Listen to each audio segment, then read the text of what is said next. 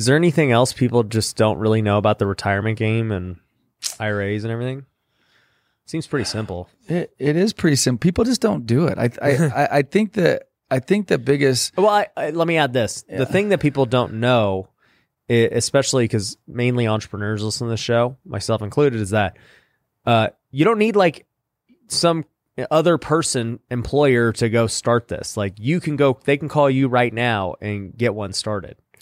Yeah, it's easy. I would say one thing that I reflect on that I share with others, because usually when I go and speak and talk to people, half the room have a retirement account and the other half don't. Mm-hmm. So the other half are like maybe how I was when I was first starting. Mm-hmm. So that half is typically looking for money. Right. So if you're listening to this and you're like, okay, this sounds cool, but I can't put away $50,000. I need someone to fund my business. Yeah. Or fund my deal. We've just shared with you a way to go find money. There's 85 million IRAs in the United States.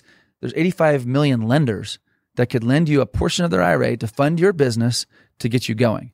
And I think that's something people forget, I think, often.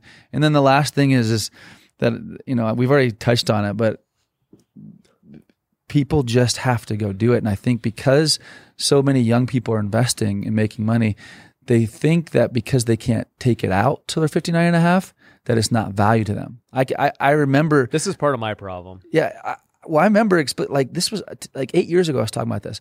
I was supposed to go on a stage and talk, and I was outside right beforehand, right? I was just listening to people. There's this young group, I don't know, in their young 20s, not much older. I mean, I was 10 years older than them. They said, oh, who's going on next? I'm listening to them. They're like, oh, there's this IRA guy, right? And I'm like, okay, what are they going to say? The girl's like, hey, how about we just go get drinks during this session?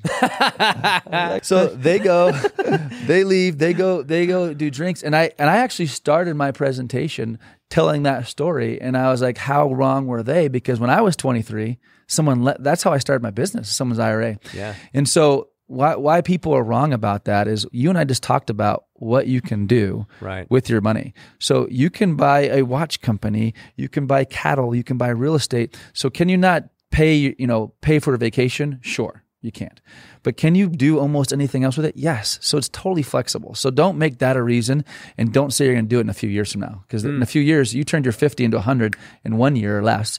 And so it just takes one deal. Right.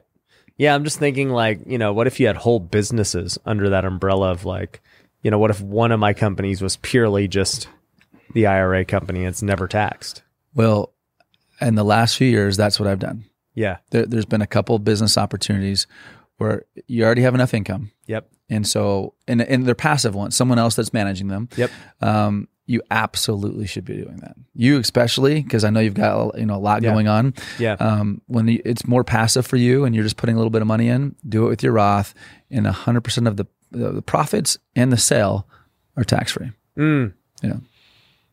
Yeah. I should think about doing that with a couple of my businesses, because yeah, they're very, very passive, and I guess it has to be a passive income business, right? It does. It can't be actively in it, and it also can't be one that you're like. Let's say you already have a wholesale business currently, right?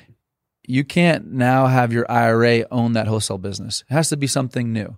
Okay. Now, but it could be a new wholesale deal. It could be a fresh deal contract. You can put that in your IRA, mm-hmm. but you can't say, oh, I already have a wholesale deal. It's under contract. I want to now move it from my name to my IRA. Well, so like, you know, we're going to be buying businesses now. Some I'll be active in, some I won't. You know, we're doing that through a company called Pineda Ventures.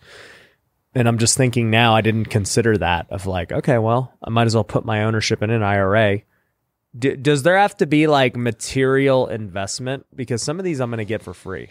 Yeah, there needs to be material investment. Okay, but you can make it. It could be $1,000. You can make it. So what you just said, you know, and obviously I talked to our legal about this as well as my disclosure on it, right? But the Pineda Investments have Pineda Investments 1 and Pineda Investments 2. Yeah, and the one's owned by your Roth and the one's owned by you.